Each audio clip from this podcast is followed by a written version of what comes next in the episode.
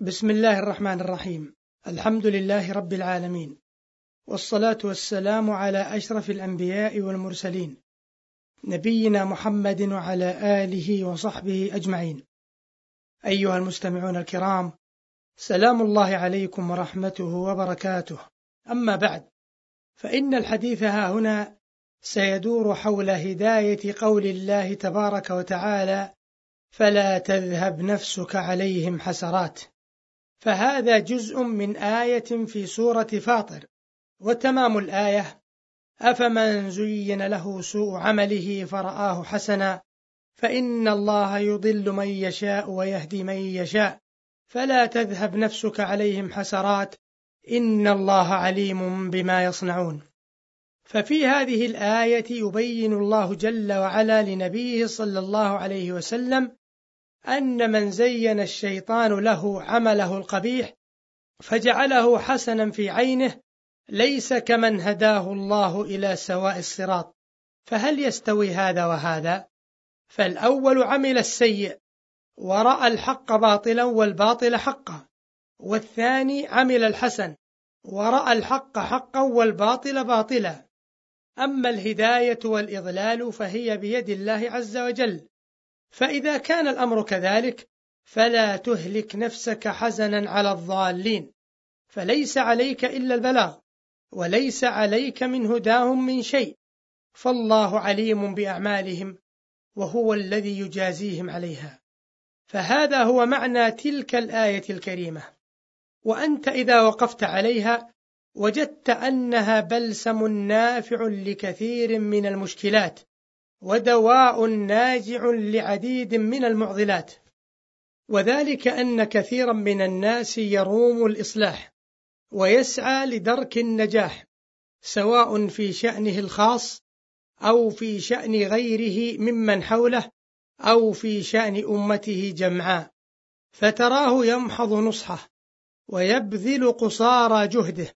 ويقدم عصارة فكره في سبيل إرشاد غاو أو دلالة حائر أو الارتقاء بمقصر وهلم جرا فإذا لم يظفر ببغيته ولم تحصل له طلبته قرع سنه وقلب كفيه.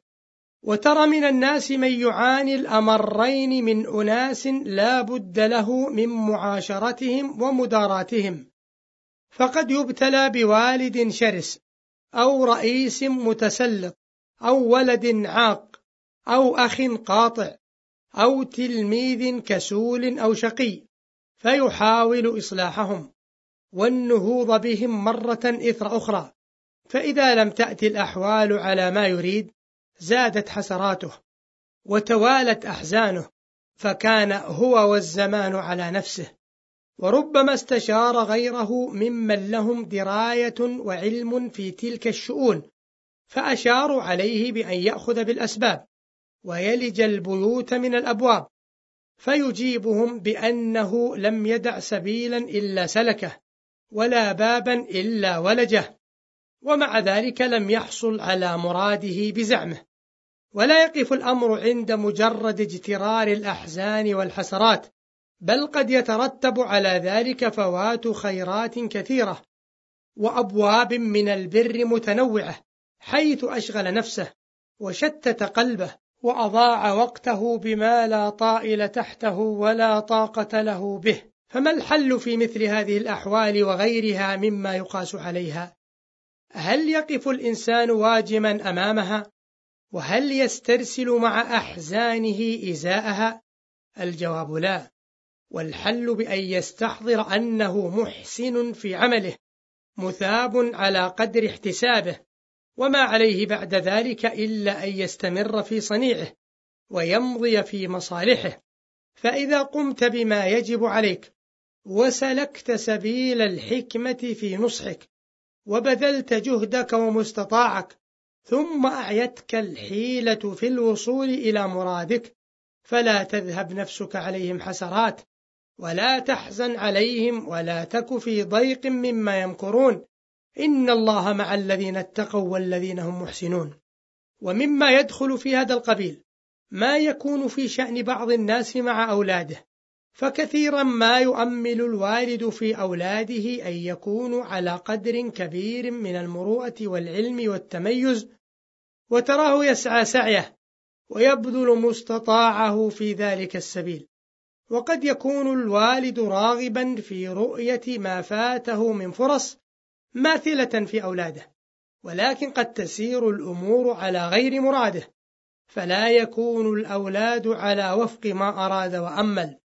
ومن هنا قد يصاب بخيبة أمل وربما ضاق ذرعا بفوات ما توقعه من خير ووقع في الاعتراض على الحكمة الربانية. وربما صار يغبط فلانا وفلانا ممن صار أولادهم ذوي تميز وعلم وكفاءة وقد يزهد بأولاده ولم يعد يراهم أهلا لأن يبذل من أجلهم ما يبذل وهكذا يضيق صدره وتتنغص حياته. ولو اتسع عقله وبعدت نظرته ورضي بقسمة ربه لما وقع في بحر الحسرات وإنما سلم واستبشر وأمل وانتظر الخير وصار لسان حاله يقول وعلي أن أسعى وليس علي إدراك النجاح فهو إذا محسن مأجور مثاب على ما بذل ولكن مقاليد الأمور بيد الله عز وجل فحري به أن يرضى ويقنع ويسلم ويتحرى الخيرة فربما صلحوا بعد حين وادكروا بعد أمة وربما خرج من أصلابهم من يناله برهم ودعواتهم. وجدير بالوالد أن يقبل أولاده على علاتهم فيعاملهم على ما هم عليه ولو كانوا خلاف ما يؤمل. والعرب تقول في أمثالها إذا لم يكن ما تريد فأرد ما يكون. وتقول كذلك أنفك منك وإن ذن وعيصك منك وإن كان أشبا. وإذا كانت الأخرى بحيث لم يرضى ولم يسلم فسيمل منه أولاده وربما زادوه وهنا على وهن فكانت الحسرة عليه مضاعفة. والحاصل أنه ينبغي للإنسان أن يبذل ما في وسعه في تحصيل الخير وله أن يؤمل الآمال العراض ويسلك السبل الموصلة إليها.